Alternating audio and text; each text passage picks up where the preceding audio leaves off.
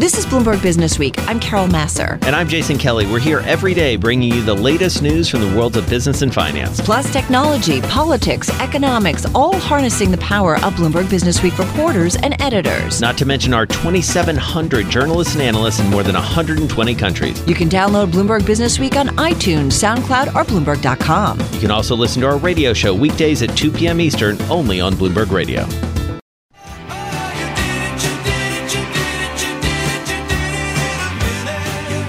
Continue our coverage of the latest Fed minutes. They were just out about 18 minutes ago. Joining us right now is Tendayi Kapfidze, chief economist at LendingTree, back in our Bloomberg Interactive Broker Studio right here in New York. Nice to see you again. Good to see you guys. So the Fed minutes, I was asking, we were asking Jason and I before we got going, anything that really jumps out. I mean, the markets didn't really react, so pretty much as expected here. Yeah, there were no big surprises. I think the thing with the economy right now. It's kind of like one of those choose your own adventure stories from when you were a kid. There are things that are looking good and other things are looking weaker. I think the Fed is saying things are finally balanced. We're going to keep a close eye on things and act as appropriate if things, dip in the wrong direction. But what's different? Because they say that all the time. We're going to constantly watch the data. We're going to react accordingly. So is there anything different from that or no?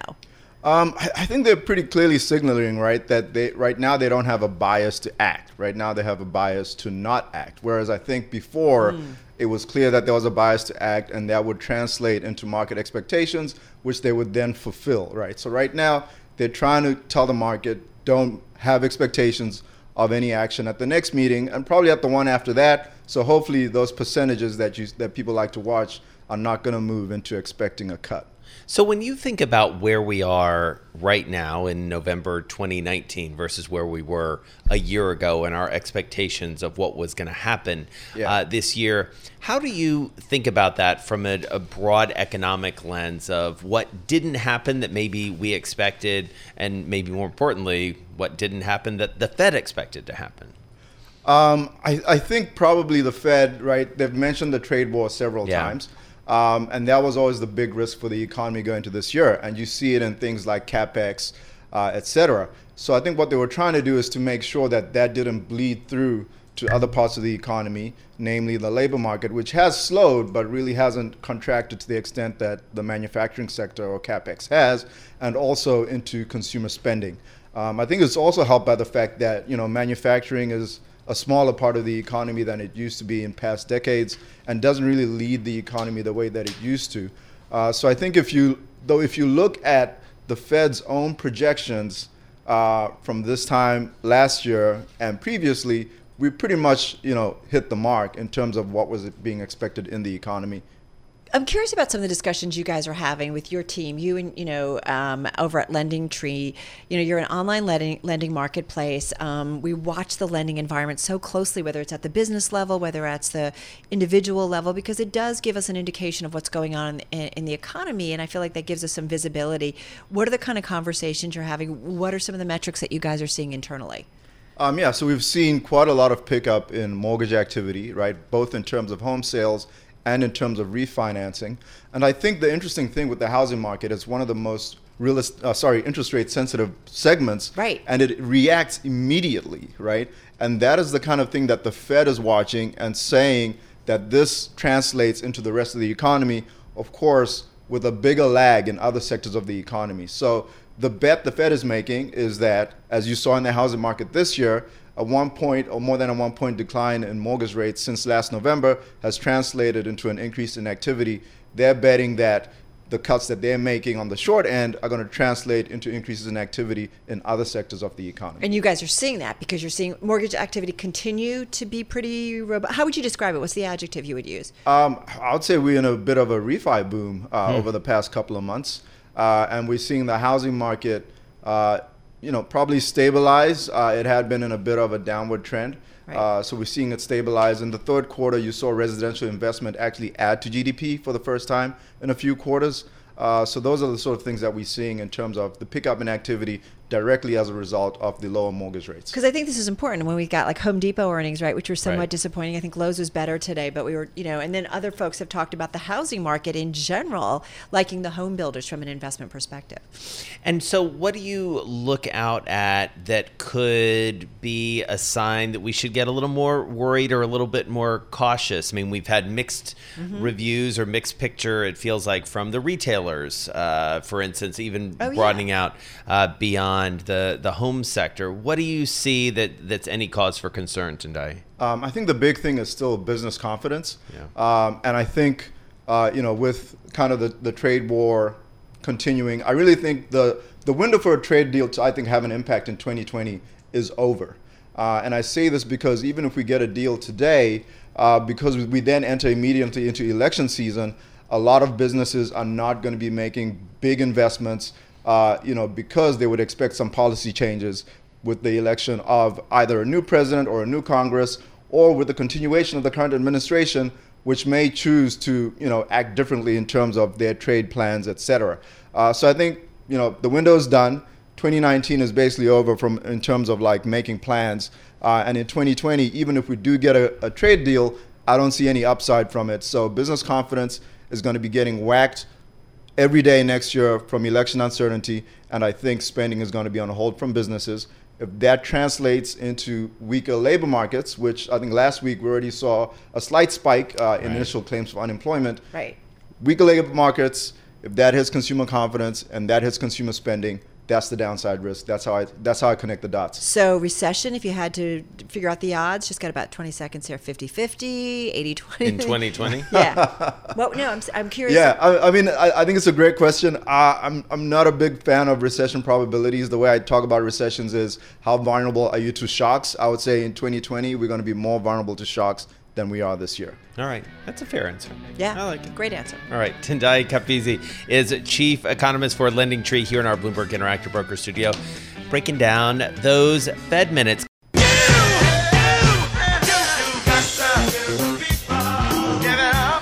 right, well, the protests in Hong Kong, they've rippled through the markets. They've rippled through the world of professional basketball. They've rippled through corporate boardrooms. Right. So what does it mean when the Senate passes a bill in support of the protests? It moves to the House.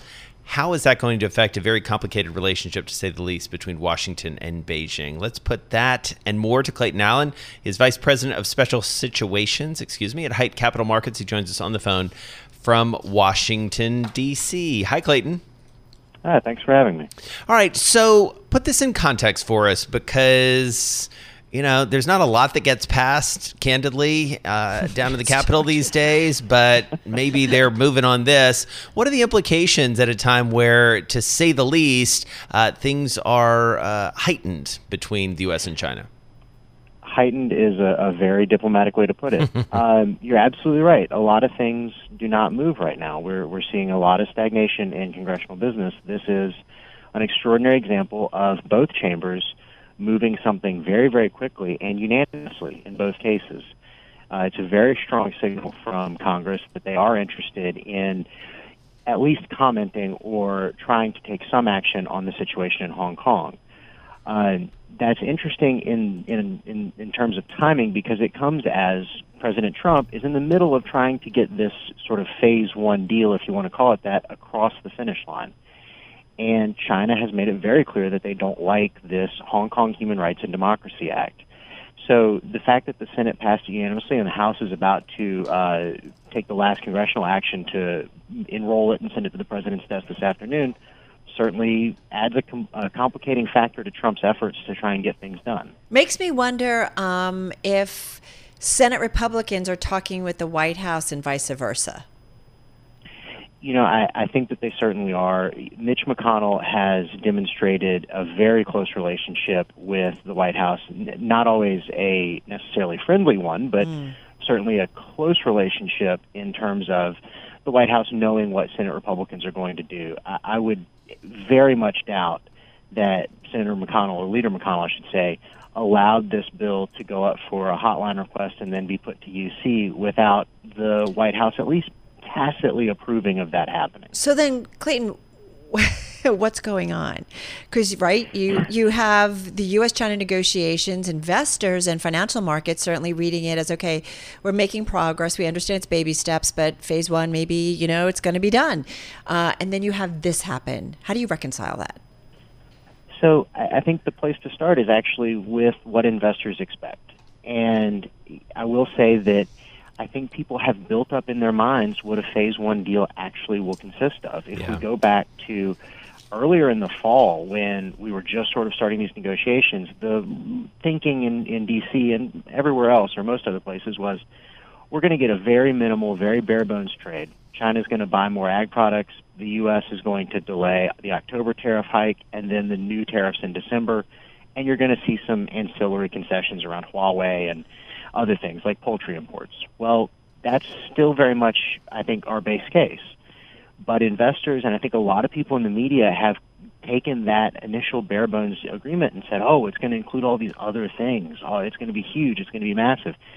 No, it's probably not. And when you see people set their expectations that high, news saying, oh, well, a deal might not be struck until 2020 starts to make sense. If that's the only deal that people are willing to accept or that will meet their expectations of what a deal is, then at this point, there's not really a better outcome for the White House than to say, well, we're still negotiating. We're going to delay the December tariffs to let us keep talking. And functionally, you get the same result that you've always expected. Trump, though, has to maintain this narrative that he is a tough actor. He is the only guy willing to go out there and put the fight to China. Allowing this bill to move forward is maybe a really good way to do that. All right. Well, we are going to leave it there, except I have one more question for you, Clayton, which is, how are you feeling about your LSU Tigers right now? They have been really fun to watch. They have been. I really wish that we weren't number one, because it puts a target right on your back. It really does. But Joe Burrow, man, he has been out of his mind. If only we could understand anything that Coach O says. I mean, that would make it a little bit easier, but they have been fun to watch. I have a lot of family down in Baton Rouge, so it's been a really fun team to watch.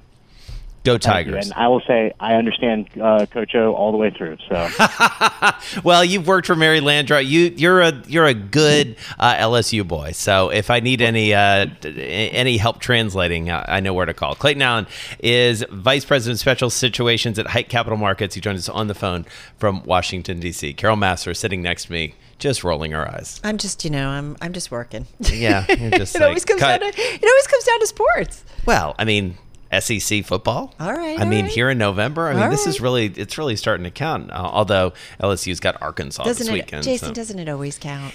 It does. Okay. It does. Let's just be real here. Fair point.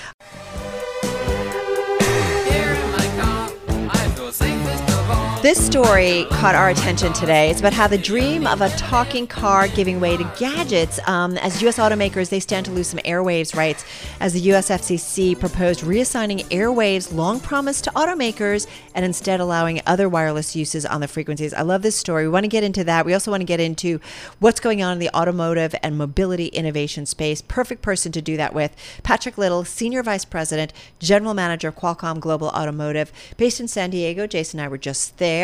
Today, though, he joins us in our Bloomberg Interactive Broker Studio in New York. Welcome. Nice to see you. Yeah, thanks for having me. There's so much going on in this space, but I do want to ask you about these airwaves, because in reading through this story on the Bloomberg, it talks about, by the FCC doing this, that maybe we're going to be, kind of left behind in terms of the auto industry not having access to these airwaves. We also do wonder about that 5G implication. So how do you see it? No, it's a great question. So and what you're talking about is that there's a 5.9 gigahertz spectrum that was set aside for public safety. And so there is a portion of the spectrum that we really need for cellular V2X technology. And to just make it really simple, it's cars talking to other cars, which will drive safety to a completely different level of today. It's what you need for really good self-driving cars, right, for it to work. It really is. And so, 1.2 million lives are lost on the global roads each year. This is going to take a big bite out of it if we can release a protocol for cars to talk to other cars. And so cellular V2X technology is that technology technology, but you need spectrum from the FCC to make it happen. So now you don't have it. There is a piece of spectrum that's will be released for cellular V2X, and there's debate on how much spectrum is a proper amount to set aside for cellular V2X technology. So there will be spectrum set aside for cellular V2X, which is incredibly important. There is also unlicensed spectrum for other Wi-Fi applications that has also been set aside. So I think the debate continues. There will be a set aside for cellular V2X, which I think is a good foresight from the FCC to set some. So there'll be enough?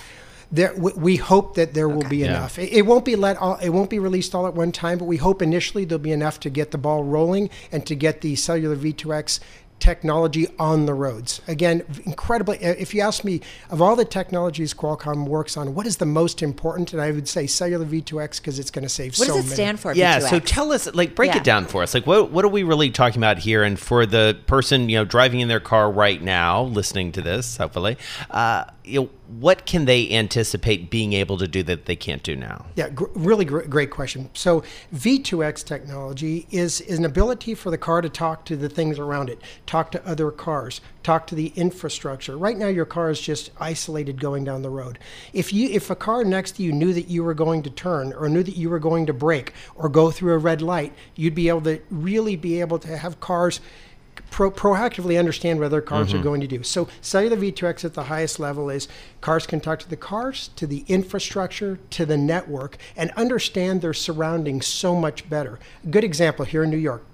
You're driving through a green light, and another car is driving through a red light, but you don't see it because there's buildings in the way. Cellular V2X technology is going to alert you to that car that's running through the red light with no stopping distance and let you know you're going to have to brake. No delay? No, very little latency. That's actually the key, is very little latency, because it's in cellular standard, very little latency to allowing your car to understand better than any other line of sight radar technology or LiDAR technology. Those would not be able to see a car coming around the corner. And so the delay is actually a very critical question, is very little delay for your car to get that information and to make the adjustments. Is it the same delay as a human reacting? Is it on par? It is faster than a human reacting. Yes, because it's wireless technology, so it's going to be very quick.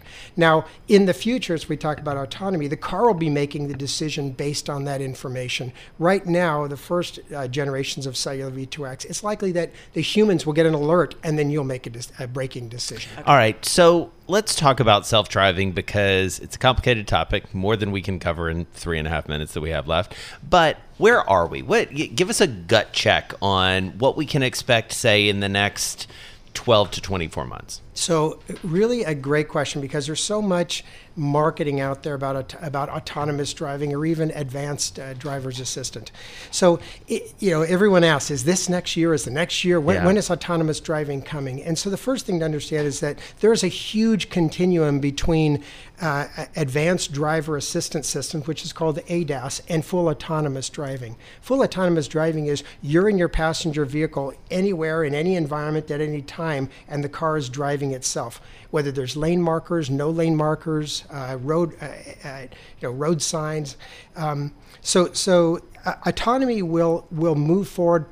There's two ways it'll move forward. First one is progressively. You'll move from last year where you got these warnings on your dash to next year where you'll have automatic emergency braking, and you'll get comfortable with that. Then the next year or 2 years later, you'll get lane keeping where your car will understand. It's already happening. I mean, my car already does it, and I can basically take my hands off the wheel, and it'll just guide the car, especially on a highway, and then it'll say, your hands are off the wheel, put them back on. I mean, we're there. Sure. So, and we're getting there progressively. But if 5 years ago I asked you, are you comfortable with the car steering or braking itself? I don't think you would have been so keen on that idea 5 years ago. So what's happening is we're being incrementally acclimated to full autonomy. The other way that it's going to be working is there will be fully autonomous situations or near full autonomy situations in what I call closed loop environments. And that is a shuttle on a college campus or highways to some extent, right? For certain legs of it or certain lanes. That's right. There's no reason why we couldn't do it, right? That's right. So autonomy, the real challenge is simple. It's such a complex variable environment and kind of overlap that with a life-critical mission. That's what's giving everybody pause. Yeah. That's why everybody said next year for sure. Oh, maybe it's the next year after that. I want to What? Go ahead. I know we could talk an hour on this. Jason, I love this. 5G, are we going to be behind though? And I do wonder about China or elsewhere setting the standards for 5G. Great question. So from a technology standpoint, we won't be behind. So Qualcomm in particular, my company is driving very hard to be at the forefront of 5G technology. From a deployment standpoint, China's being very aggressive. By next year, they'll have 1 million base stations, 1 million 5G base stations. So from a IP and technology development, I think Qualcomm is leading the world in 5G. But as you talk about deployment out in the number of handsets, the number of base stations, right. China's being quite aggressive. And so 30 seconds left. What do you as Qualcomm need to do to ensure that you sort of stay in the mix there with 5G? So I think that we're doing, honestly, I think the challenge for us is to go, everybody is to go faster. Yeah. The appetite, there's no debate about 5G taking off. It's just how fast can we go? And frankly, we pulled in our 5G plan by a full calendar year, which was a Herculean lift for the company. But I think it's an ecosystem thing. You have to work with the partners. You have to work with the network operators. You have to work with the handset guys. It's not something one company can do, but we're driving the technology very hard. We have great partners that we're working with to really bring an ecosystem solution. All right, we're going to leave it there. Thank you so much. Patrick Little, Senior Vice President, General Manager for Qualcomm Global Automotive, based out in San Diego, here with us in New York City.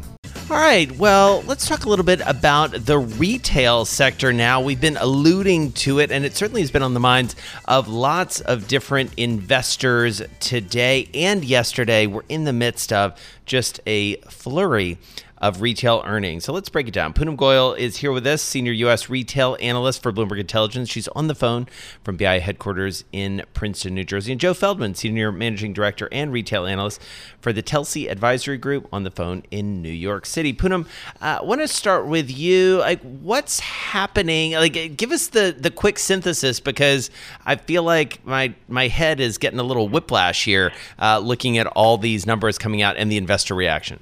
Yeah, you know, I think it's a mixed batch once again, just like it has been all year. You're seeing the retailers that have been doing well, the mass merchants, Target, Walmart, obviously coming out with really good numbers, raising guidance. And then you have the department stores where things have been pretty ugly, especially with Kohl's yesterday. Even though they reported a slight gain, they slashed their outlook despite everything new that they've introduced in stores this fall.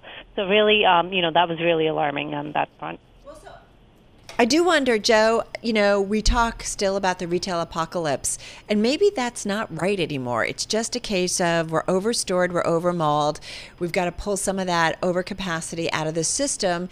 And those retailers who figure out, what consumers want, they're going to get it right, whether it's TJ Maxx, whether it's Target, versus some others who just can't figure it out. What's your take here?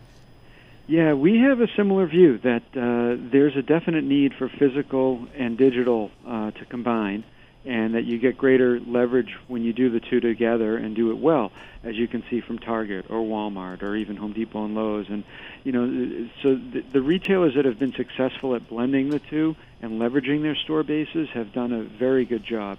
And there are second-tier players, there's second-tier real estate, and I think that's where you do see some pressure. And, so it's something you have to watch and see there may be some shakeout.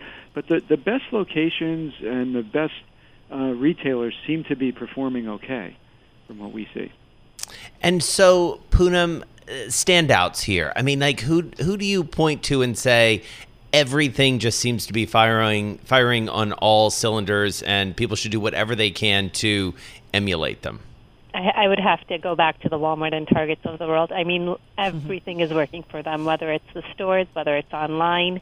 It's just all coming together perfectly, discretionary, non-discretionary. Target showed a 10% same-store sale increase in apparel, which is pretty good. I mean, everything that we're hearing from the department stores, women's apparel is still struggling. So I'd say they're enviable right now. And so, Joe, I want to sort of dig down on something that Poonam said, that breakdown between discretionary, non-discretionary. So much of this, it feels like, comes down to mix in a lot of ways when we look across these different names, especially as you get past the specialty retailers like a Lulu, who we'll hear from, I think, in a couple weeks. How much do you agree with that? And in your estimation, does Poonam have it right in terms of who's doing it the best? Yeah, I would agree with Poonam, that Walmart, Target, definitely at the top of the list, executing so well. Costco, doing a really good job. And what's really interesting about this group of retailers, and even the off-prices, I think you guys mentioned TJX a few minutes ago. Yeah, value is the one common theme. And the ability to match the right price with a high-quality product or the right quality product, and that value is definitely translating to where the customer is shopping and spending. And it's where the customer feels there's less value, you're just not seeing it. And I think that that's where there's this sort of the haves and have-nots of retail these days.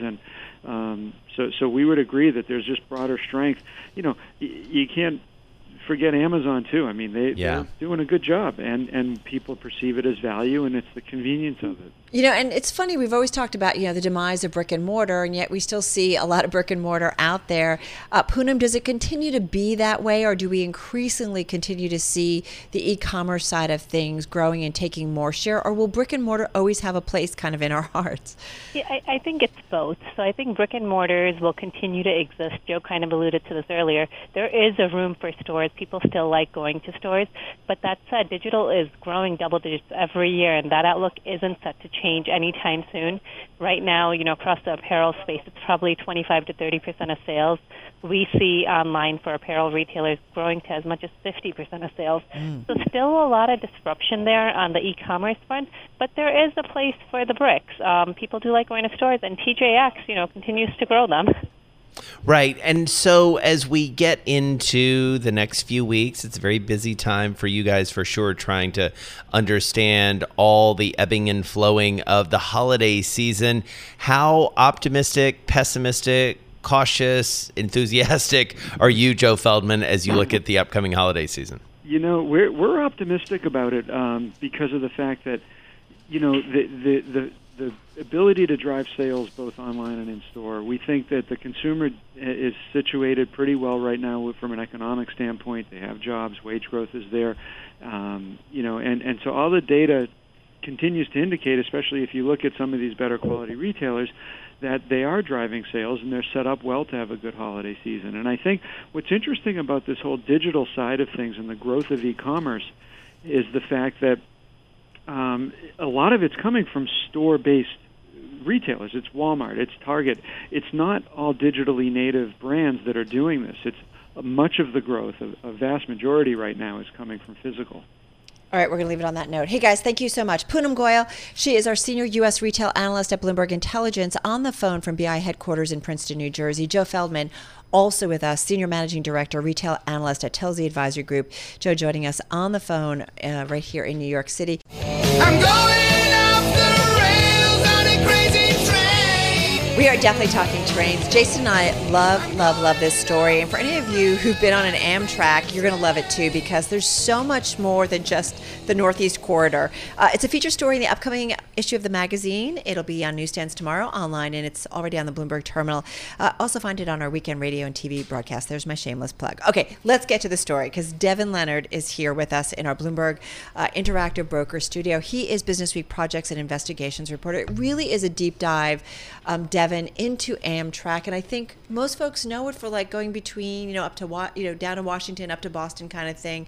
You actually went for a ride, but you didn't go to Washington. Long ride. And you didn't go to Boston. No, I went from New York to New Orleans. It was a 30-hour train ride, and actually it was a bit longer than that. And you meet a lot of interesting people who are afraid of flying and things like that. People are just train lovers, but it's a trip you could take in 2 or 3 hours, on a plane. So who are these people taking the train? Who wants to do this? And there are so many things about that ride that essentially lead to therein lies the rub. One of which is it was 2+ hours late. That's pretty typical. This has not been a very well-run network for a long time. And there's a new boss, familiar to probably many who have followed the business world. He used to run Delta Airlines, Richard Anderson, and he's making some changes. He's not the most popular guy in town. No, he's not, Jason. But I mean, what he's trying to do is that I guess you have part of Amtrak that works really well. That's the Northeast Corridor. Trains, run frequently. They run on time. Well, Amtrak owns those tracks, and Amtrak controls almost all the dispatching. But then you get out of the Northeast Corridor and Amtrak's running on freight lines, and the freights control the dispatching. They're supposed to let give Amtrak trains preference. Oftentimes they don't, and that's certainly what I saw going down to New Orleans. You know, after a certain point past Meridian, Mississippi, we were getting pulled over all the time. That's not supposed to happen. He's trying to do something about that, and he also wants to reconfigure those long-distance routes too. And he is improving the business, right? Yeah. No, that's what's really interesting. I mean, he's really gone in there and, you know, done, you know, looked at the business. He's doing all this cost cutting. That's some of the stuff that, you know, upsets people. But they're on track next year to break even. That would be the first time in Amtrak's, you know, 50-year history. Which is remarkable, right? Yeah. And he's getting a lot of pushback from a whole variety of places, some from the train enthusiasts that you mentioned, some from employees, some from lawmakers, because this institution, as it were, sort of sits in a complicated space, because it's sort of part utility, heavily regulated, heavily subsidized, and yet it's got to make money or come close to it at some point. By law, it has to break even. So right. And so how's he going to break the log jam? What's his plan to really get over that finish line of an operating profit? Well, I think that, you know, the main thing he's doing now is really, you know, paring back costs and you know, and also running the routes better. You know, ultimately he wants to he wants to try to force the freight railroads to let Amtrak's trains run on time. That's a little more long term. Well, that might happen sooner than you think. But in the meantime, he's closed a call center with 550 employees. He's changed the meal service on some of the long distance trains. Those are things that really upset people. But he's just taking a really hard look at cost. He's not afraid. He's not afraid to tick some people off. In fact, I think he kind of likes doing that. But that's in the past, Amtrak CEOs have been, you know, people from kind of go along and get along folks from the public transportation sphere, and that's not his thing. And he certainly showed that, you know, at Delta. And Amtrak, as you know, you write in your story, and just, you know, it's getting $2 billion, right, from the U.S. government in terms of subsidies. So it's quite an assist here. I do wonder, Devin, I find it kind of romantic, the idea of like being able to get on a train and go somewhere. Sure. I know in Europe they do it. They don't think twice about it. Sure. But I do wonder, will there ultimately be demand? Could there be something akin to what we see in Europe back here in the United States, when it used to be kind of a cool thing to do, to get on a plane and travel across the country? Sure. Well, I mean, what he's trying to do, what he'd like to do, is instead of having these sort of long distance, there's 15 long distance routes, and they're set up really to sort of operate from end to end. So say for you know, the Crescent, which is the train I took to New Orleans, you know, you leave, you know, in the afternoon every day, you know, 2:15, you get in at about 7:30, you know, in New Orleans the next day, you know, in time for dinner in New Orleans. It's, you know, kind of important. Yeah. So, but in between, there are all these other places that aren't served very well. It goes through Charlotte, for instance, Charlotte, North Carolina, which is a boomtown now. You know, when this route was configured 100 years ago, before Amtrak, you know, I guess that was sort of a no place. It goes through there, you know, 3 o'clock in the morning. So there's all these places that aren't served well. What he wants to do is he wants to sort of chop up, you know, as it were, all these long-distance routes and run these shorter routes, you know, 3 or 4 shorter routes in between these cities, and the trains would operate, you know, more frequently and more on time, because the routes wouldn't be as long, and there wouldn't be as many opportunities for delay. But he thinks that's the future. Right. You know, it's a really compelling idea. It's just, you know, politically and for a lot of other reasons, you know, it's tough. Although he thinks ultimately, demographics, population, and just, you know, congested highways, that's going to make it impossible not to do. Right. It's a great read, a must read in this week's edition of Bloomberg Businessweek. Check it out online and on the Bloomberg terminal right now. Devin Leonard, P&I reporter, projects and investigations reporter for Bloomberg Businessweek, here with us in our Bloomberg Interactive Broker Studio. I'm driving in my car. I turn on the radio. Yeah, how about you let me drive?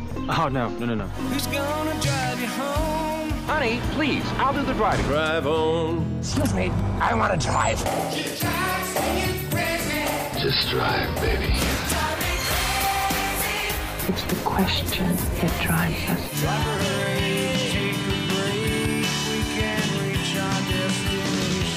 This is the drive to the close. That funky music will drive us till the dawn. On Bloomberg Radio.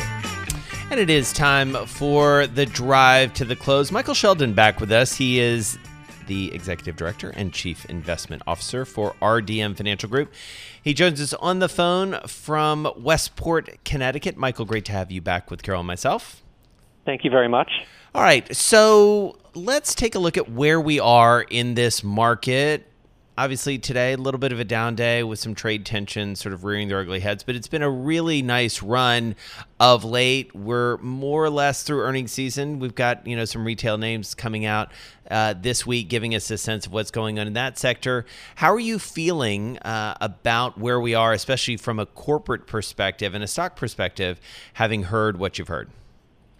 Well, I think overall our sort of thesis is that we're thinking that an easing of trade tensions along with additional rate cuts by central banks around the world to go along with the 3 rate cuts that we've had from the U.S. Central Bank could help set the stage for a more positive backdrop for global growth at some point in 2020. So we're looking ahead to next year.